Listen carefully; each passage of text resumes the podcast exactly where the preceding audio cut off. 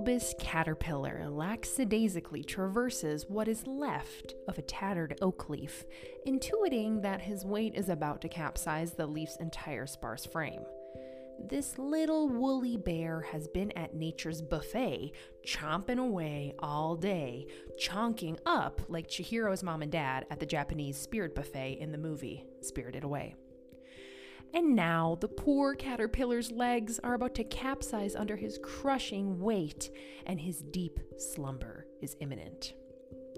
He's past the event horizon of his own caterpillarhood and is swiftly slipping into a cocooned coma. Perhaps he's scared. After all, chomping on leaves and taking naps in the sun is all he's ever known. But if he is, these feelings give no respite to Mother Nature's demands. He's simply eaten too much to function. Whether he knows his compulsive, frenetic leaf binging was for an impending metamorphosis, we'll never know. Things move too quickly for a caterpillar to ponder. He just is and does. As he hangs upside down in his woomy cocoon, he starts to feel funny. Real funny.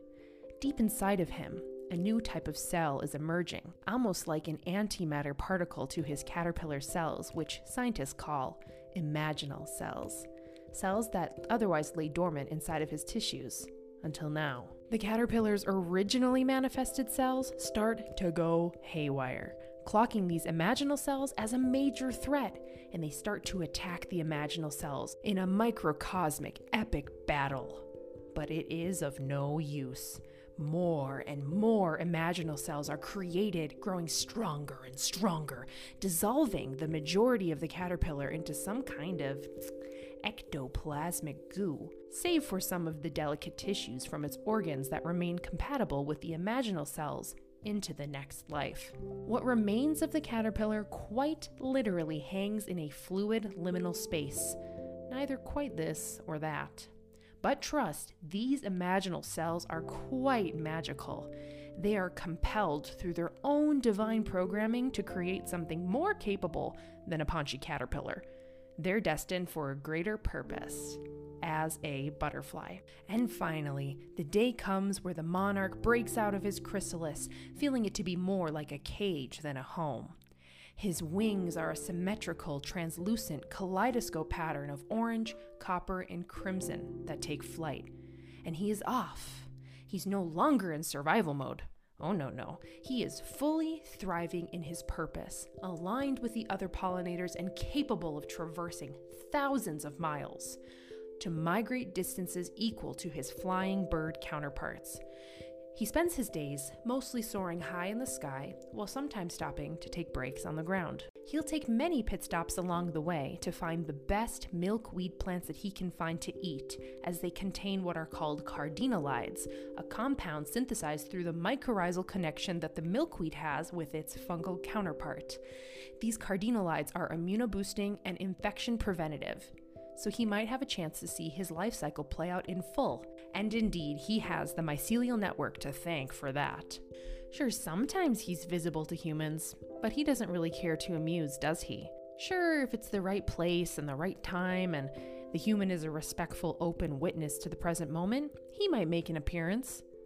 Maybe as a conduit for some spiritual message from a loved one or something, but this only happens when the human is in complete presenthood their mind neither in the place of back then or what if, but instead, right now.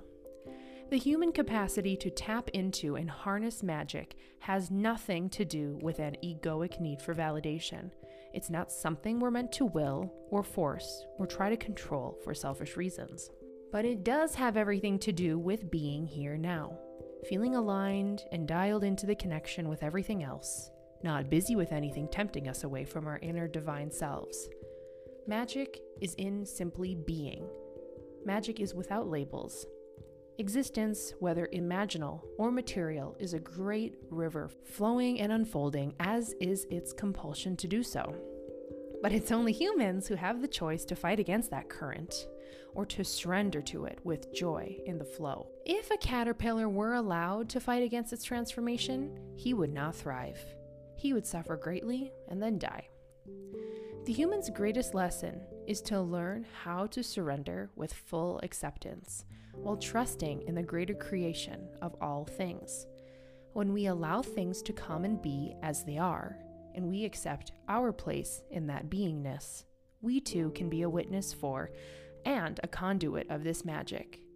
And it is this same magic that can help us forage for morels.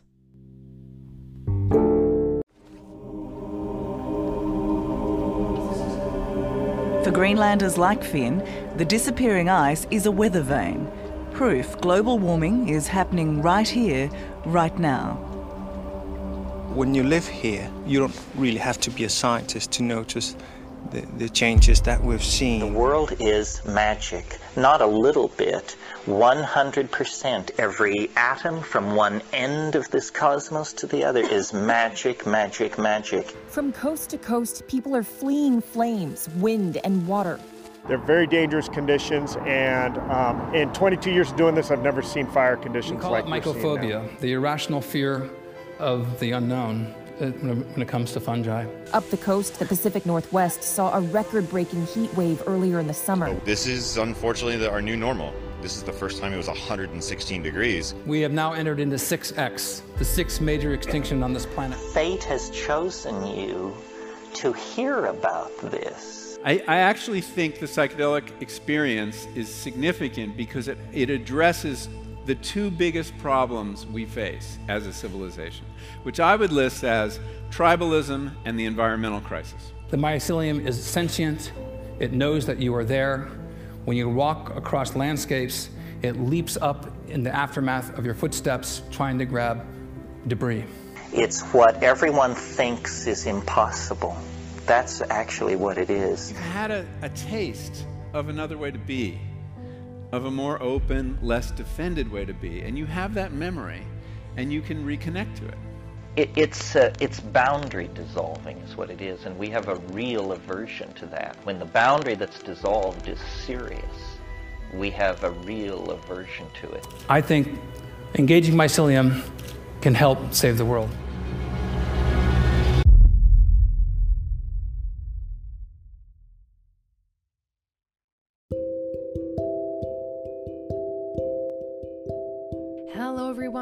Welcome back to another episode of the Future Mycelium Podcast with me, Jenna Masomi. And today, boy, don't we have a treasure trove of information talking all about morels. And this is a great time of year to do it because the morel season is fast um, fast approaching, rather fast encroaching and fast approaching.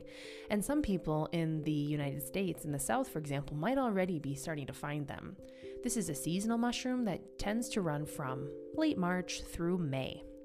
And there's a lot to know about it. And I guess I wasn't fully, this is always how it is. When I pick a new episode, I'm a little naive about what I'm getting myself into. And I was like, yeah, morels. People like morels. And then I realized that there's more of a cult following around morels, and so many people like them. They're kind of akin to truffling, but a little bit less dangerous and a little bit less expensive, but still still quite expensive, but a little bit less expensive. So before we get into it in depth, I just want to tell you a little bit what you're what you're going to be in store for. So when I see there's not something that exists and I have the capacity to make it myself, I will try to do that. And what I was not finding on the internet, um, at least in a audio form, was a really in-depth info dump, if you will, of everything having to do with morels. What they are, how they grow, the seasonality, where you find them, you know, what kinds and which are the most prized, how to forage, preparation of them, and then going even deeper, morels versus false morels. And there's another type of false morel. There's two types that we're going to be talking about the Gyromitra or Gyromitra uh, species, and then the Verpa bohemica species, which I'll get into a little bit later. We're going to be looking a little bit more uh, closely at our bias and mycophobia around false morels, uh, the cultural differences there. We're going to be talking about morels as a conditionally edible species and discussing the questionable uh, potentiality for morel mushroom poisonings, which is not a huge phenomenon, but still something I thought interesting to include. We're going to talk a little bit about Eugenia Bone's book, Mycophilia, as chapter four is largely um, describing the culture of morel foraging for like mass consumption.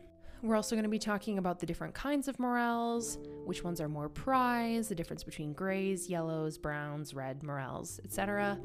And then we're going to be talking about cultivating them yourself, both indoors and outdoors. We're going to be discussing a little bit about urban morel hacking, the sharing of information around how to grow them yourself. I'm not going to get too much into creating spawn cultures and things like that because you can just go on YouTube and look up the different recipes for people's kind of jerry rigged morel slurries that they're dumping in their yards. And then we're going to talk a little bit about the Danish Morel project because this is the first ever cultivated indoor black morel um, success that's been ongoing since the 70s and 80s. And now they're available. They're not yet being sold commercially, but they will soon probably be in the market. And I wonder how that's going to transform people's eating experiences if they're a bit more readily available. So, if this is the first time uh, listening and you don't know a whole lot about mycology, listen to this today, and then I might recommend going back from the beginning and listening to the very first episode. There's an introduction to fungi, making important distinctions, and then we traverse along, well, at least some of my most favorite uh, fungal mm, access points in the first well, 10 episodes have come out now. This is the 11th, and there will be 12.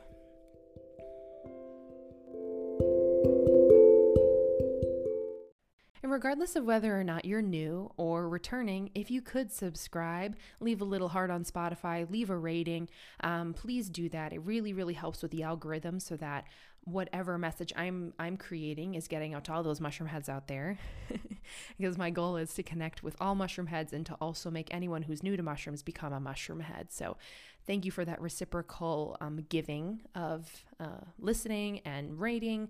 And if you'd like me to read read off your podcast uh, review on the show, I will certainly do that. Um, but just send it to me in an email or on or on Instagram. And you can find me on Instagram at future.mycelium or my mushroom affirmation page at mushroom affirmations. For business inquiries, you can email me at go under construction a little bit for a minute. You know, I got a lot of plate spinning in my life and trying to find that balance between what's most important and urgent and what's my passion. You know, these are all things us as adults are trying to figure out how to do. So, leave it all to say, I'm very grateful to be here today with you to discuss so much about morels. You'll leave here feeling like you were never an amateur to begin with. Let's get into it. Without further ado, everything you gotta know about morels. A brief overview uh, morels, or morchella, you can refer to them as either, are from the kingdom fungi, obviously, and their division is Ascomycota. So, what that means is when it comes to you being in the forest, there's two divisions that you're going to be the most consumed with, and that's Basidiomycota and Ascomycota. Um, so the Basidiomycota is just your general run-of-the-mill capped mushroom, like fruiting mushroom. And Ascomycota, uh, they're actually technically not mushrooms, but I do think as time goes on, the term, the vernacular term mushroom is going to be included in more scientific papers. Um, just because it's too confusing to not refer to above growing Ascomycota as as mushrooms. like if it's above ground and it's a fungi, people just tend to refer to it as a as a mushroom. So technically, any fungi falling within Ascomycota division are just fungi. But please don't be don't be afraid to call it a mushroom. I'm going to refer to them as morel mushrooms. Um, other fungal educators refer to them as morel mushrooms, and all that good stuff. They're in the class Pezizomycetes and in the order Pezizales, in the family Morchellaceae. I think that's how you say it and the genus Morchella. And genus is more what you have to worry about. Sometimes just think worry about division and worry about genus when you're getting started with mushrooms or getting started with fungi. Yes, the morel is an ascomycete, and so is a fungi. If you listen to, was it episode six? We talked all about truffles, and truffles are below ground fungi um, or fungi. That's another thing, quick too. Should you say fungi or fungi?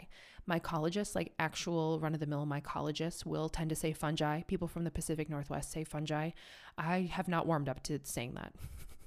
so if I refer to fungi, fungi, both are fine, but people who are of higher brow and higher stature tend to say fungi.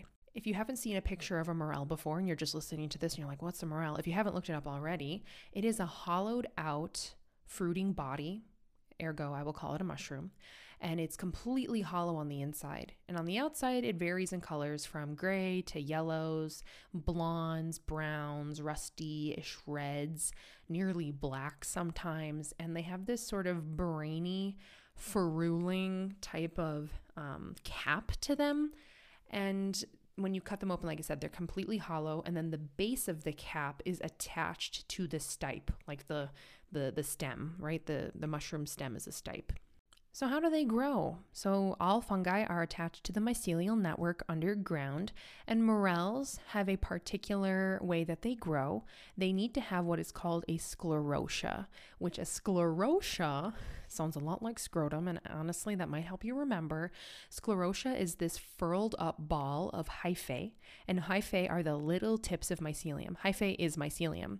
So all these little tiny tips of hyphae will furl up together into this ball and collect different kinds of nutrients that are vital to the growth of the fruiting body of the morel.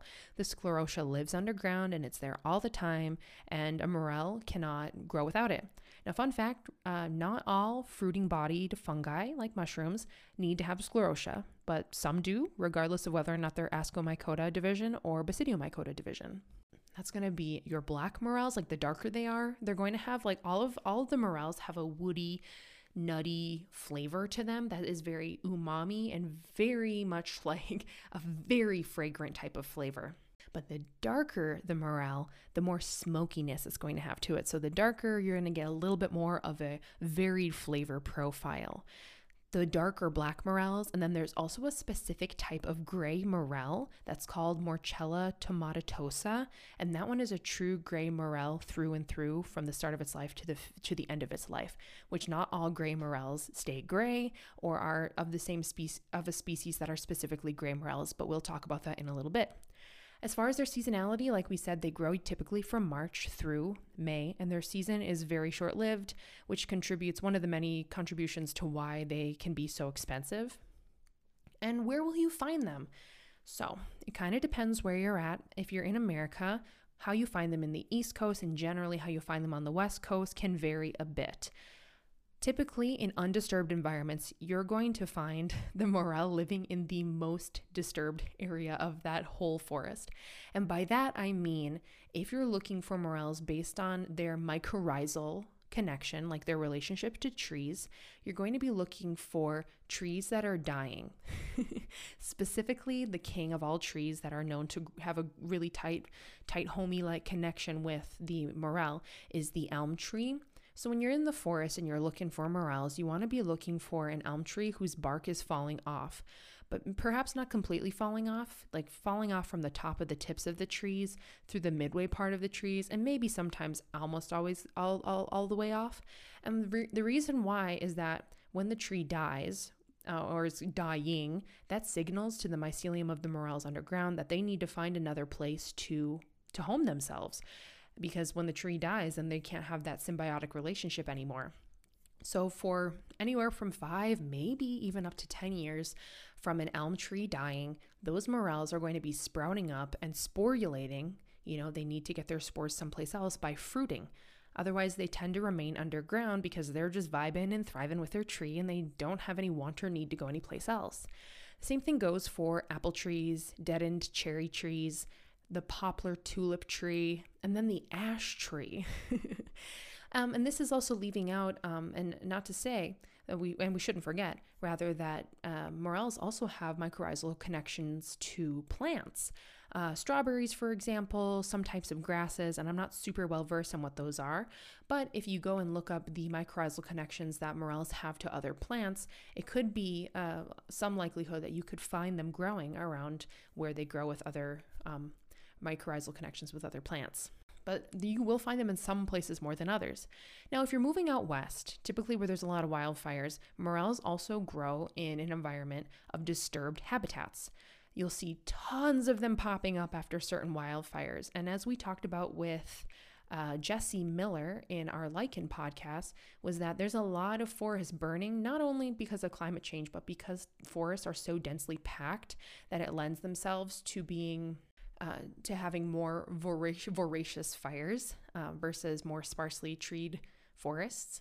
Um, but the one the one nice thing about it is that after a burn in the spring, tons of morels can pop up there, tons and tons, and that's where a big culture of morel hunting actually happens, and like outdoor, not necessarily cultivation, if you will, But this is a pretty safe and controlled environment to find your morels. And we'll talk a little bit more about the culture of morel picking once we get to talking about mycophilia by Eugenia Bone. Sometimes you got to get on your hands and your knees and crawl around the bushes and the brambles and get a little bit dirty when you're searching for your morels. They don't give themselves up easily. Another thing to consider when just going out foraging for mushrooms in general is that mushrooms are major majority percentage water. So after a great rain, you might see those mushrooms pop up really fast. Um, what is recommended from a video I watched from Learn Your Land from Adam, he discusses the uh, necessity to return to the same places over and over and over again and just keep looking. Be consistent. Don't be mad if you go to one place one time and don't find morels. You have to go back over again and again and again. Now, there's sort of a sub, there's like a division between morel hunters because you've got morel hunters who kind of have it in the family and new morel hunters that m- might not have a special place to go and look for them. Families in the United States and some places in Europe, for example, and other places of the world, but I'm obviously speaking from a Western lens as an American who lives in Europe. Between these two places, there are morel spots that are passed down ancestrally. So your grandfather's grandfather was hunting for morels in the same forest in the generally same areas as where you will be hunting for them. And that is one of those access points or sort of privileges with morel hunting that us new morel hunters might not necessarily have. but I'd also say another thing that I've noticed from morel hunters who are making videos on YouTube who come from families who taught them around about morels and the superstitions of morels sometimes have a limited knowledge about morels, false morels, and are sharing a little bit of misinformation because they're kind of insulated in what was taught to them by their families and because they have access to morels, they might not be going out to seek out new knowledge about morels. I found that interesting when I was listening to a few videos from people who are great morel hunters who have their morel family patches, um, but we're sharing some misinformation. And uh, not entirely, but I was like, this is information that needs to be questioned. You know what I mean? And as we'll be discussing a little bit later, the cultivation of morels is something that's becoming more common via sharing of knowledge about how morels grow, what kind of environments they need, what you have to do to make sure that they grow. That is also a new, much more newer phenomenon as well that's breaking down the sort of paywall Again, I'm using that word paywall with morels. Sometimes it's just luck, walking around the forest and oh, there they are. Oh, whoa, there's another one, you know? But if you're just out there enjoying yourself and not trying too hard, that tends to be when you'll find them. People are very superstitious, just mushroom hunters in general, but the culture of morel hunters, very superstitious.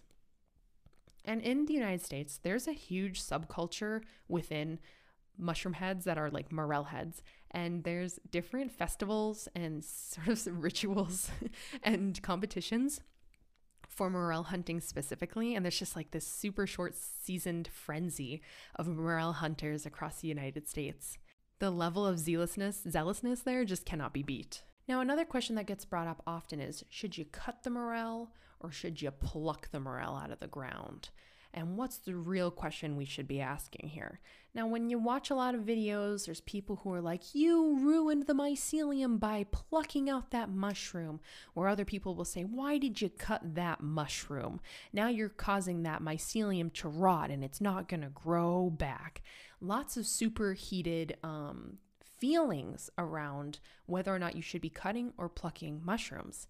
And most of this is kind of uh, farcical. It's based off of hearsay and not based in scientific studies. And most, if not all, scientific studies show that plucking mushrooms it causes no issue to the mycelium and sometimes can even be better than cutting them.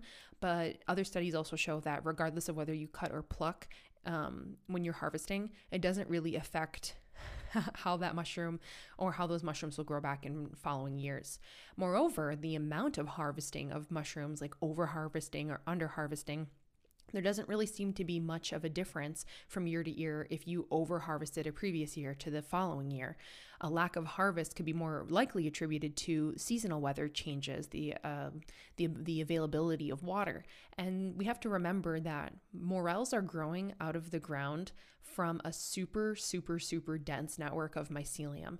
It's not just like plants. Like sometimes if you rip a plant out of the ground the wrong way, it can affect whether or not it grows back the next year There are billions of spores in a single morel. The amount of mycelium inside of a sclerotia is so much. The amount of mycelium underneath one footstep that you're taking that has so many different types of mycelium for different types of fruiting bodies of mushrooms is huge. It is nearly unquantifiable.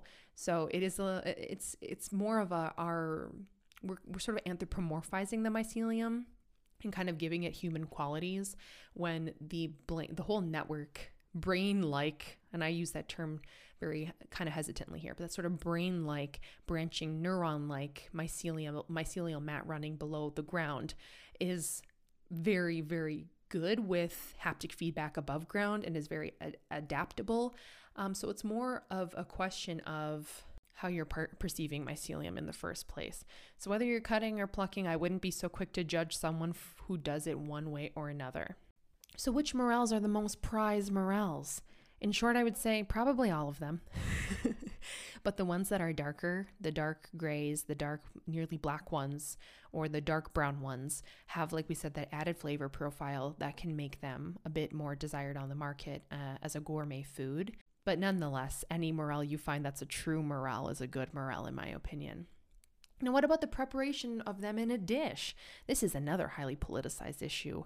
After you've cut or plucked them and you brought them home, how are you going to prepare them? Now, some people say you shouldn't prepare them with anything other than salt, pepper, and butter or a fat of your choice while other people say that you should dredge them and fry them. And I see Eugenia Bone, and I do respect her as a mycophilic um, enthusiast, author, and naturalist herself. She does some pretty elaborate stuff with morels, but I also think she probably has access to them in higher quantities, which means she can be more bold with how she prepares them. And I see her preparing them though with things that don't have other super overpowering flavor profiles. She does a lot of like cod uh, I've seen her prepare cod and morels together uh, quite a bit. You can go check out her page, um, Eugenia Bone. And she has like so many different morel recipes up, uh, preparing different types of morels, and the the amount of true morels out there. Like, there's not just like one specific species, right? Like, well, there's what is it? There, there's a lot. There are a lot of them, and as long as they're a true morel from the Morchella um, family, you're gonna be safe to eat them most likely. I haven't found any specific morel that was like randomly super poisonous, although we are going to talk about a specific condition um, and quantity of morels that could be eaten that could cause you to be sick. We'll talk about that in a little bit. And moreover, there's a specific way to prepare them the, at the end of the day, regardless of whether or not you're just cooking them in salt, pepper, and butter or dredging them or adding them to a protein you have to cook them. Can't eat them raw. They are conditionally edible. And if you eat them raw, you can have gastrointestinal issues. You can have what is considered cerebellar syndrome, which is like dizziness, um, certain symptoms that are akin to alcohol poisoning or being drunk, um, amongst a couple of other things. Morels should not be eaten raw. You need to cook them. You need to cook them. And you can also boil them. The thing is, they're fleshy. Like some mushrooms are super spongy and they just become soppy, soppy, sop, spongy s- mushrooms. Morels are fleshy and they hold their form. So it's okay to rinse them. It's okay to get them wet. It's okay to boil them totally fine. And you can also store them and dry them and then cook them later. They dry really well because they're hollow inside. Sometimes you have an issue with drying mushrooms where if it's too humid in the environment that you're drying them, they actually won't fully dry and then they'll get bacteria or other molds and things like that, rendering them inedible. But because morels are hollow from the inside out, it is super easy. It's like really hard to mess up drying them. But rest assured that anyone who's talking about preparing morels online has a very personal bias and a very strong opinion about how you should be preparing them. And it's most likely that if you've never tried a morel, you would want to probably just prepare them in a way that you could experience their flavor before experiencing their flavor with anything else. Now, we have to talk about obviously we have to discuss morels versus false morels. Now, if if morels, the edible ones, right, are conditionably, conditionably, conditionally edible. False morels are one step closer to poisonous. And I have to call out these mushroom hunters who come from family morel hunting farms that haven't done their homework. They've been very quick to write off the Gyromitra species of Ascomycota fungi. And these guys look people say that they're that you could confuse them with morels. I think you'd only confuse them with morels if you had only seen a morel and a gyromitra like once. but if you look at them close, like they are not identical twins. They're like fraternal twins at best.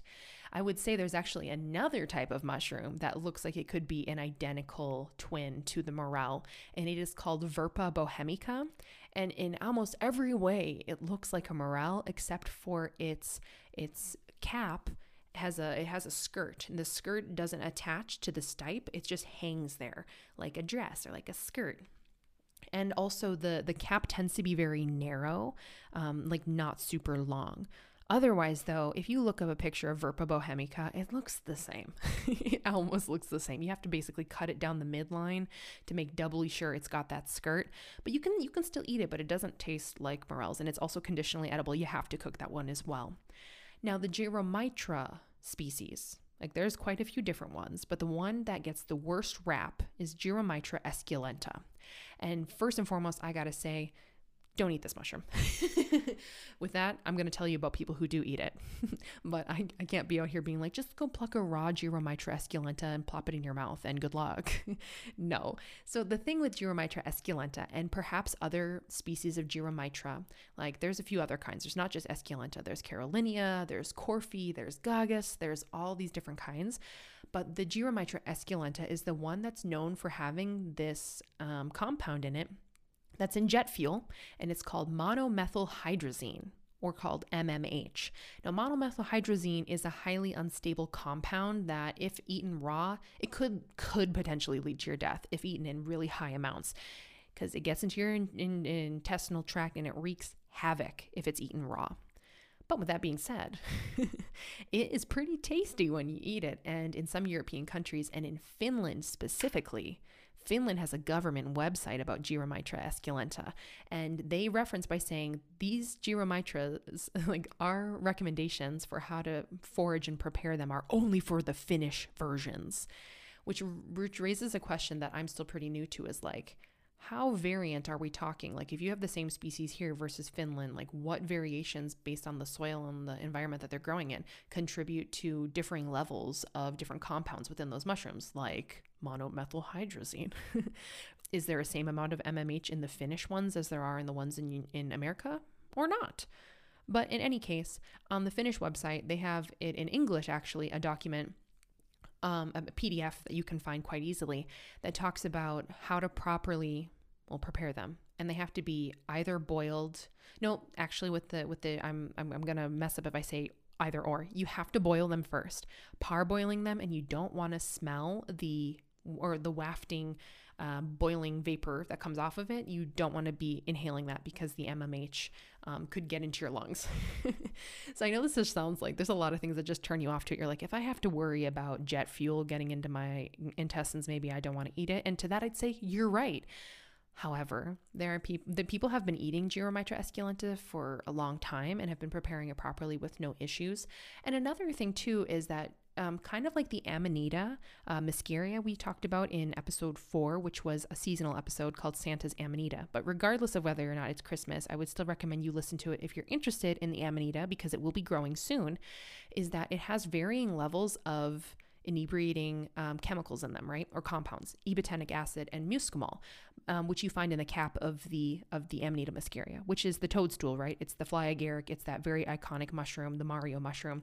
It has varying amounts of inebriating compounds in it, and you just can't tell from one to one to one in the forest, like which one has like a hot dose of those of those compounds that can make you feel sick or make you feel drunk or you know help hallucinate or whatever.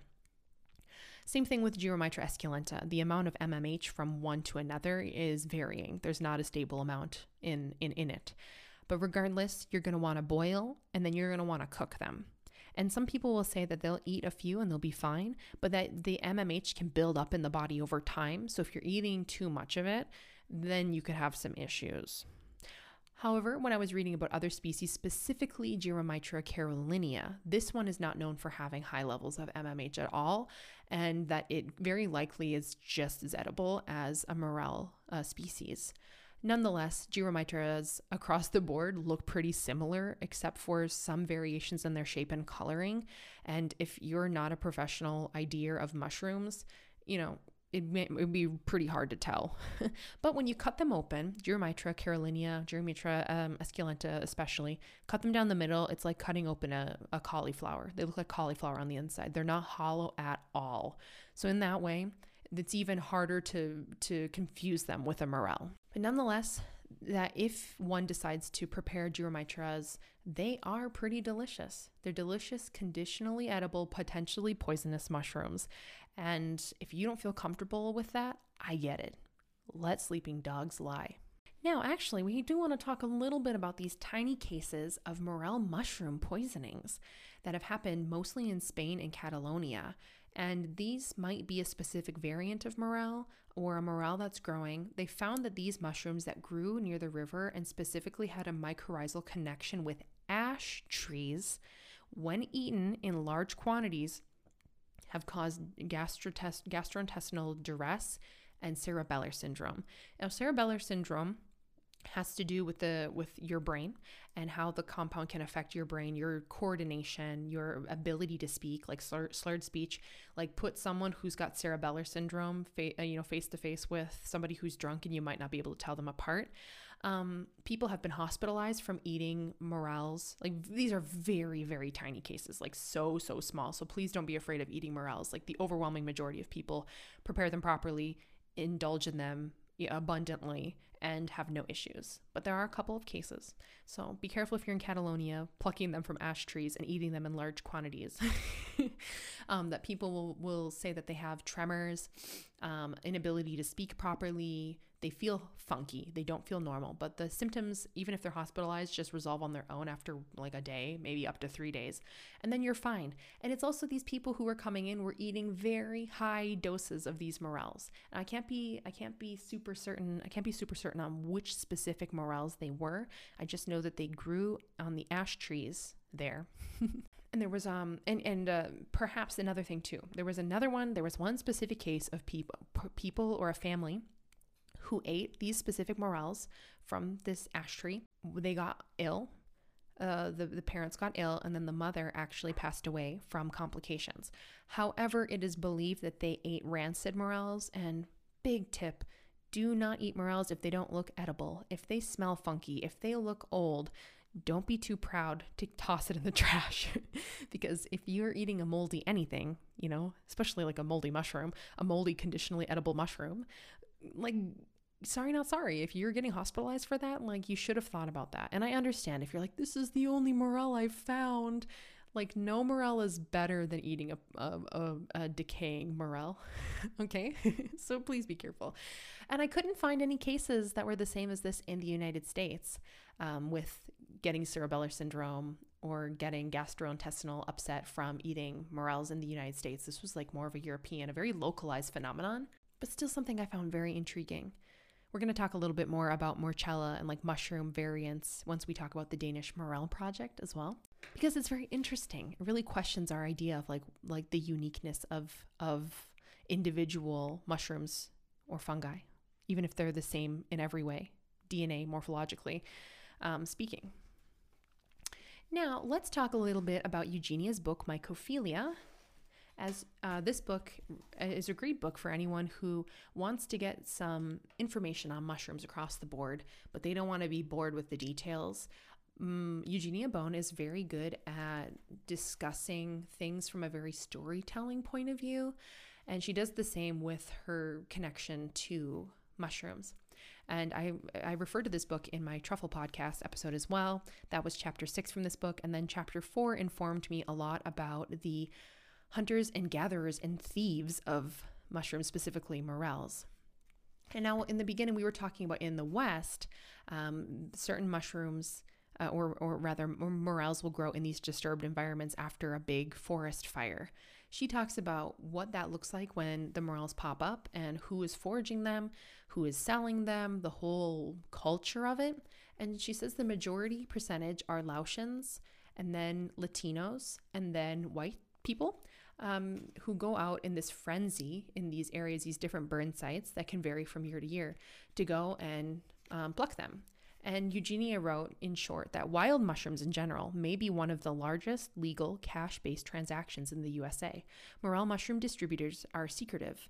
And the best estimate that she could come up with from, from like how many mushrooms were both foraged and then sold was from 2005. Hello, 2005, which was uh, 700,000 pounds of morels were picked and half were shipped overseas, and that was valuing at $300 million she gets a kind of granular more with the culture of like with the mingling of different ethnicities of people and also the question of like how sustainable is it to be out moral morel picking when people come in large flocks and are polluting the ground and distressing the ground when they're coming to these sites to hunt for the morels um, but she talks about it very authentically and discusses that morels was one of the reasons why she wanted to get into um, like the mycological societies that be um, because she wanted to eat morels and she wanted to have more access to them. And like we said, they're kind of expensive. So she got into the Mycological Society in New York and they had this um, activity once a year, I think it was once a year, called the Morel Breakfast. And she went there so she could go and forage or try attempt foraging with other people who were foragers. And then she also went to some morel competitions like actual gaming competitions to see who could find the most morels, who could find the biggest morel, who could find the smallest morel. This is a thing that happens in the United States in spring every year. And very delightful book. I've been reading through it. Ba- I've been reading this book based on my needs for the podcast, which is most of my reading outside of the other work I'm doing in my life. Like my leisure reading is reading for the podcast. So, um, so far so good. She is really great at explaining stuff. She shares. Um, she's an excellent myco chef, and I'd really recommend this book. And one more thing, she also talked about morel hunting being akin to gambling or playing the slots. now, let's talk a little bit about um, different colored morels. There's specifically, and I'm still a little confused on this, different colors of morels. There are grays, there are yellows or blondes, there are browns, there are near blacks, and um, they have they kind of vary a bit in their flavor. However, the most prized from what I found online, I mean there are the blacks, but also the grays. The grays tend to be the most delicious. And there is one specific gray uh, morchella called Morchella tomentosa. Did I say totemosa before? But leave it to say Morchella tomentosa. This is the only true through and through gray morel from the start to the end of its life cycle. Otherwise, most gray morels that you will find are actually the same species as other yellow morels. Now, what I'm finding on the internet about how the gray morel becomes the yellow morel is a little bit mixed. Um, on the one hand, I found some people say that they they intergrade. They're an intergrading species, meaning that the gray morel and the yellow morel are the same. But I can't find for sure because I read somewhere in a couple of sources that gray morels do not turn into or lighten into lighter morels, but rather they refruit, like that mycelium refruits as yellow morels. But then in other sources, there were people saying that the gray morel will ripen into a lighter color. And when I was searching this over and over again, I could not find a more concrete answer on this and it was a little frustrating. So that answer is not fully understood, but leave it to say that if you find a gray morel, it's probably going to taste good. That's all I can really leave you with. And something as I was doing more of this research um, is just that there is pretty limited funding for researching morels and false morels in general beyond how they can be cultivated for commercial use. Like if there's no money in just dabbling and finding the fun, you know, just querying about false morels, like just looking at the variants and just studying them and studying the monomethylhydrazine, like it's under research researched, you know. Um, there's a lot of under research with Amanita muscaria. There's a lot of stuff that people just aren't putting funding into, and I wish they would. I wish scientific you know funding was just for the sake of learning about stuff without there necessarily being an end goal because that really limits you know what information i could even bring to this podcast today i'm always left with more questions than answers now let's talk a little bit about cultivating morels now, uh, outdoor, outdoor cultivation of morels has been a thing that's been going on for a while, I believe since the turn of the 20th century, if I'm not mistaken. Could be wrong on that. Don't quote me on that. But it's been happening for a minute. And it's a little bit easier to cultivate them outdoors because there are less variables that you have to account for. Like the soil that the morels already grow in is already there. Creating your own spawn and throwing it in your lawn and letting the mycelium find its way to the best habitat like that's just kind of an intuitive thing. Um, but indoor cultivation is something that requires so many more variables that you, that you have to figure out and then control yourself. Um, but what I would say about both indoor and outdoor cultivation of morels and just the sharing of how to hunt for even truffles or sharing how to grow and cultivate truffles or to to create more access of information for growing and sharing um, you know the production of these gourmet foods is that it becomes more accessible to more people.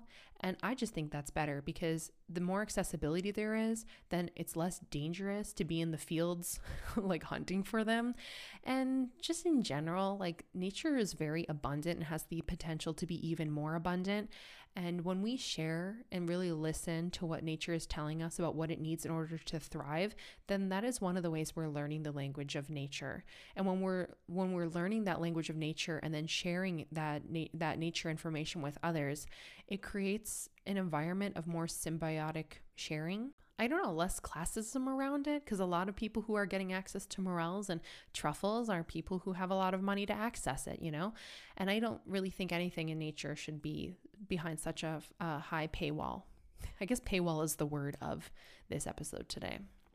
So, uh, I think this is a pain point for a lot of people who like mushrooms because if you go on YouTube, there's a culture uh, subculture, if you will, of people teaching other people their tried and true methods of sporulating and growing morel mushrooms, how to germinate them, if you will, or how to create your slurries, you know, the different compounds and components that you would put together to create that slurry and then toss it in your yard.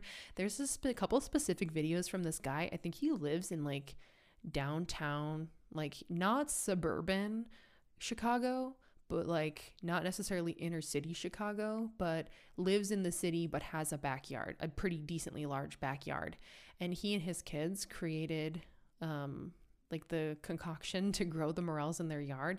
And they have videos of the morels like popping up and they're just like plucking them in this tiny square I mean, relatively tiny square backyard. And they're like you can do this too. And then people are commenting being like this is fake. You didn't do this for real. Um, there's another woman on youtube uh, the modern witch doctor. And i was listening to her um, episode in passing while i was walking into town the other day. And she was sharing a different way that she was creating um, a, a morel slurry that she was throwing in her in her yard and things that she has um, had happen with it, things to anticipate, um, different tips and tricks. Um, but the the the big takeaway with morel um, cultivation outdoors as an individual who wants to get into it is that it's a little slippery, it's a little trial and error. You know, um, mushrooms or fungi in general exist on a spectrum of, hmm, how would you say? Tenuity maybe like some mushrooms grow very easily and like the environmental control factors is that too scientific to say? Like some mushrooms like oyster mushrooms are very easy to grow. They don't need much. They're just chilling vibing eating cardboard living their best life okay? But then other species of fungi like truffles and maybe also by association morels they have more limited um I guess, parameters around how they will grow and when they will grow and why. and, uh, you know, morels are not cheap to the human eye. They're not just going to give themselves up, even if you're just hunting for them in the forest. They're hard to find, they're not the easiest to grow, but it doesn't mean it's impossible. It's more like nature. I feel like morels, like nature is giving humankind a challenge. They're like, you want to grow these? Okay, well, then you got to pay super close attention to how nature functions. And that's kind of the whole point is like more people need to understand how nature nature functions and not be so disconnected from it. And morels are a pretty seductive and alluring way to do so. Eugenia Bone just to go back to the book too, she she quoted that people are horny for morels, and um, also truffles have been referred to as having this aphrodisiac quality to them. That smelling them has the sort of induces the same effects as Eugenia Bone's uh, reference about morels. And when I was, I'm, I'm one of the students of Voices from the Underground from Fantastic Fungi. So I like paid the, I think it was $100 to get access to all this information from people who've contributed to fantastic fungi or people who are contributing to mycology in some capacity or another. I haven't even gotten through like an eighth of the videos. There's so much there. Um, but i was going through the series from the director of fantastic fungi Louie Schwartzberg who was talking with people about like how nature seduces us and like what beauty is. And he was having, I can't remember who he was having the conversation with specifically, but they were talking about seduction as a means of survival. And that if something is seductive and alluring, then that will progress through you know, a lineage versus something that is not as eye catching or as interesting to human beings.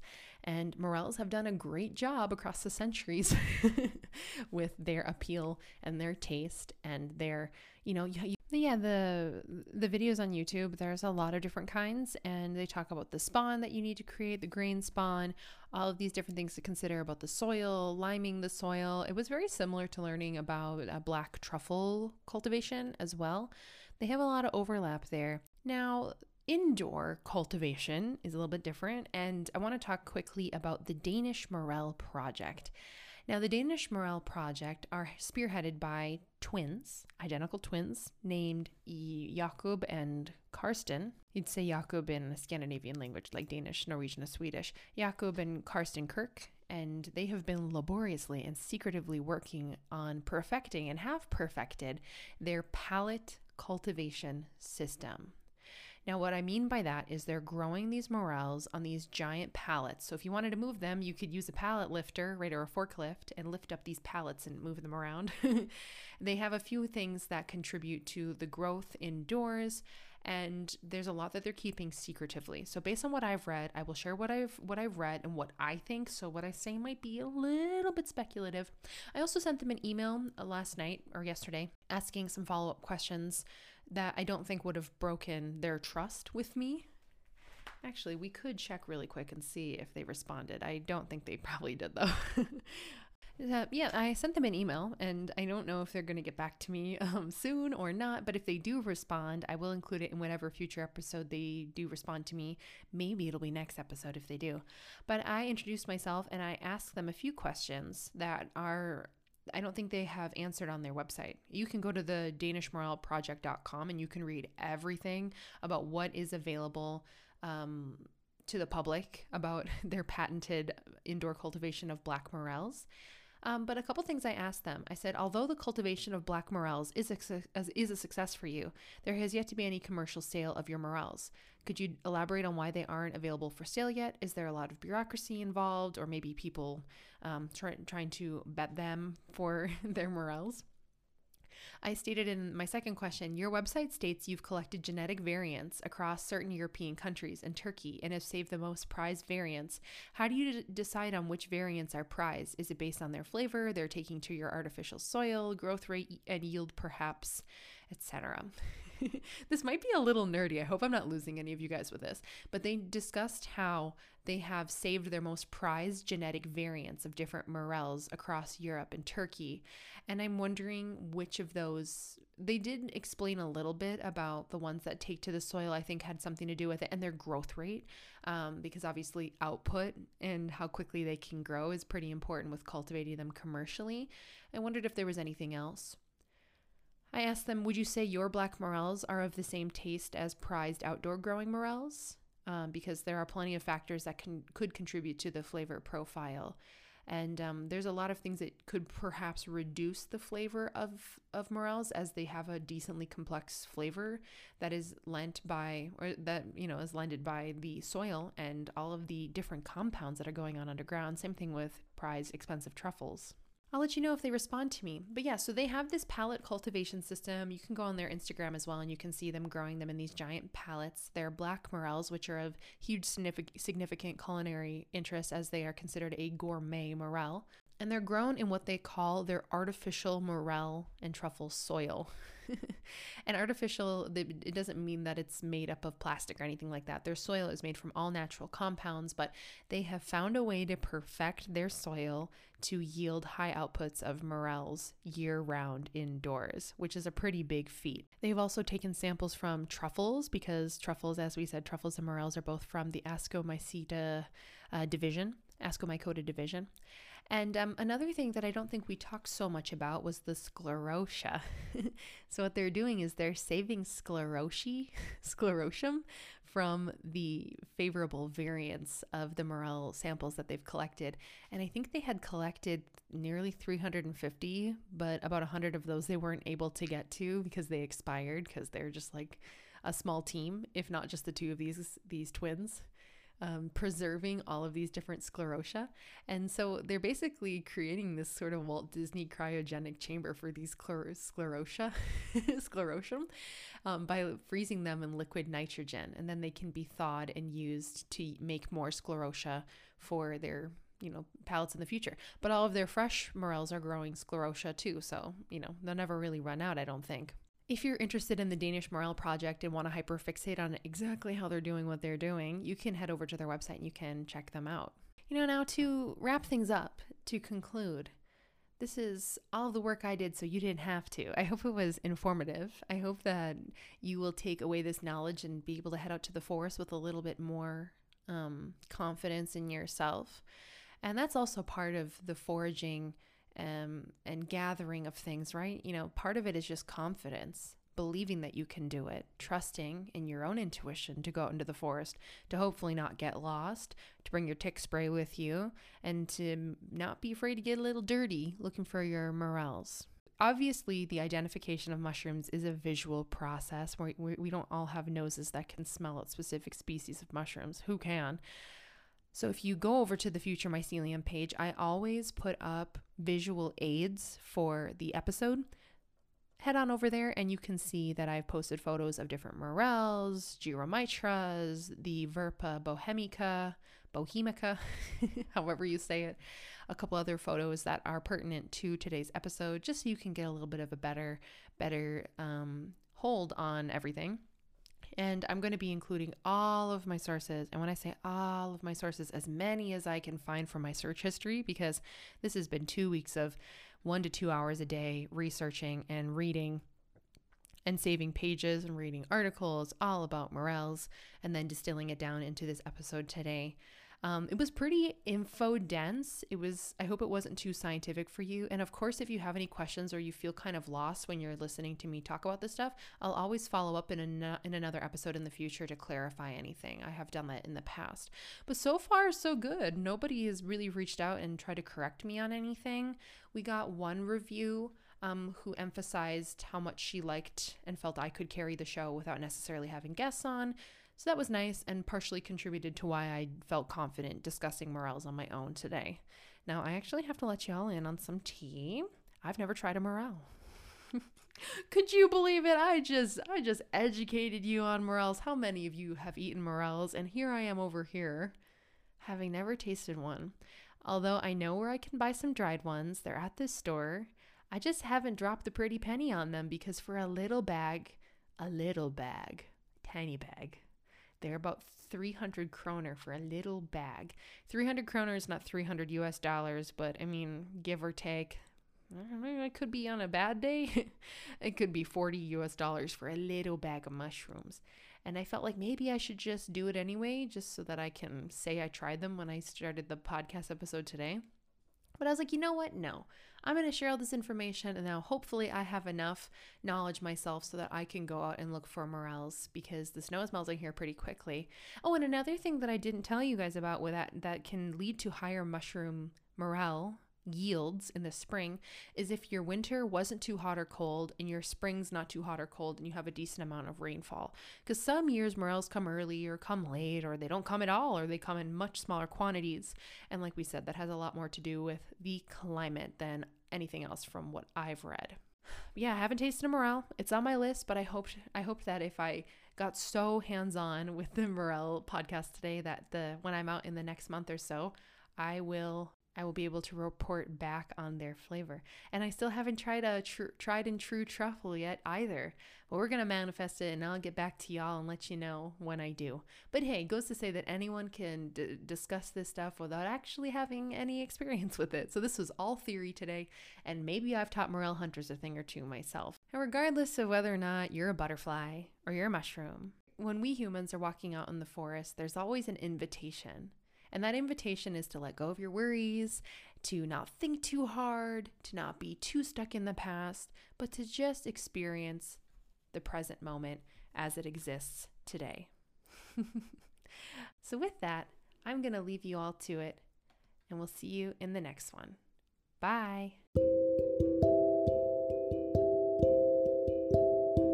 Now, of course, before we go, we have to thank our sources. And spoiler, there were many, and I've written them down here. I hope I included all of them. And some I'm just including entire websites because I read everything that was there. And we'd be here for a long time if I were to include every single individual source. But starting off, we have the book Mycophilia by Eugenia Bone, chapter 4, and the footnotes for chapter 4 towards the end of the book. We have the DanishMorelProject.com, and they have just limited pages and posts, extensive posts, but the whole website, there's not like tons of different tabs there. But I scoured their entire website to learn about how they're cultivating morels indoors. Um, same same thing goes for www.thegreatmorel.com. I read everything as much as I could. There's a lot there, and a very very great source for those of you looking for information about morels, and a great meetup for people who are morel heads. We have the Finnish governmental website about how to prepare the false morels, and that website is www.ruokavirasto.fi slash haku haku h-a-k-u slash question mark query equal sign esculenta and the name of that article or the document pdf was false morel fungi poisonous when raw gyromitra esculenta by laurel lorchel one of the sources that I got through Eugenia Bone's book was morelmania.com, and this was an archive of tons of newsletters written about morels, and I read every single one of them. And some of the sponsors for that newsletter were from fungimag.com. So I went to fungimag.com and I looked at looked through all of their archived magazine newsletters or they're just magazines and their major stories from their magazines are available to be read online otherwise you have to buy the mags in person or just have a physical copy. And every third or fourth spring edition has um has a, a story about morels or false morels. So I read every single one of them and I have them written down here. I believe all the ones that I read, and they are as follows. The first one is Age Old Question of Edibility, a primer by Michael Beug. Another one is Early Morels and Little Friars, or a short essay on the edibility of Verpa bohemica by Paolo Davoli and Nicola Sitta. The next is Forest to Table and Beyond, a primer on mushroom preservation by Britt A. Bunyard and Tavis Lynch. And then we have Gyromitrin Poisoning, More Questions Than Answers by Dennis R. Benjamin, MD. Morel Mushroom Toxicity, an update by Joseph Pic-. I believe that was all of the stories that I read from Fungi Mag. And then I had a diagram. This is actually a picture that I got from ResearchGate.com titled Morchella Life Cycle Proposed by Volk and Leonard. And then there was a story written by a chef called uh, The Forager Chef, whose website is foragerchef.com. And that post was titled Cooking a False Morel or Gyromitra Mushroom. Some more in depth morel information I found from, I believe, is a professor from my university was from the botany department, and it's titled The Morel Life Cycle. Uh, I believe this is the same Volk as the diagram. Thomas J. Volk, Department of Biology. Um, and this is botit, B-O-T-I-T dot botany dot wisc dot edu slash T-O-M-S underscore fungi slash morel dot html. And that was a website with a bunch of information, or, or a page rather, with a bunch of information about morels, then I read a couple of articles about butterflies, and one in particular had to do with plant fungi, um, the impact how monarch butterflies fight disease by IFL, ILFscience.com, and there was no author or date that I could find on that. Uh, another website, www.restaurantnorman.com slash r dash gray dash and dash yellow dash morels dash the dash same. and then uh, article is titled Are Gray and Yellow Morels the Same? by Michael Wilson. And that was on the February 18th, 2021. Another website, www.morelinfo.com slash 2020 slash 05 slash morchella dash coloring dash time dash grays dot yellows dot html. And that's titled Morchella Coloring Time, Grays and Yellows and Blacks. And that was from Sunday, May 3rd, 2020. I could not find the author. And now lots of YouTube videos. The first one is Ton of Black Morel Sclerotia is the title from the YouTube channel Mush Farmer. The next is What It Takes to Find Morel Mushrooms from Learn Your Land. Another one from Learn Your Land Six Reasons You Can't Find Morel Mushrooms. And then another one is Morel Mushrooms Cooked Perfectly Forest Food by Townsends. Another is How to Grow Morels Propagating Slurry from Modern Witch Doctor. And there's one more How to Grow Morel Mushrooms Indoors in Less Than Two Months by Curative Mushrooms. If you go and just look up like morel cultivation, there's a lot of videos, and I think across all of my different Google accounts, I had watched a few others that I didn't include here. But safe to say, like the first main page of morel cultivation I watched and did inform this mm, podcast today. all right, thanks so much for listening, and we'll see you in the next one. Bye.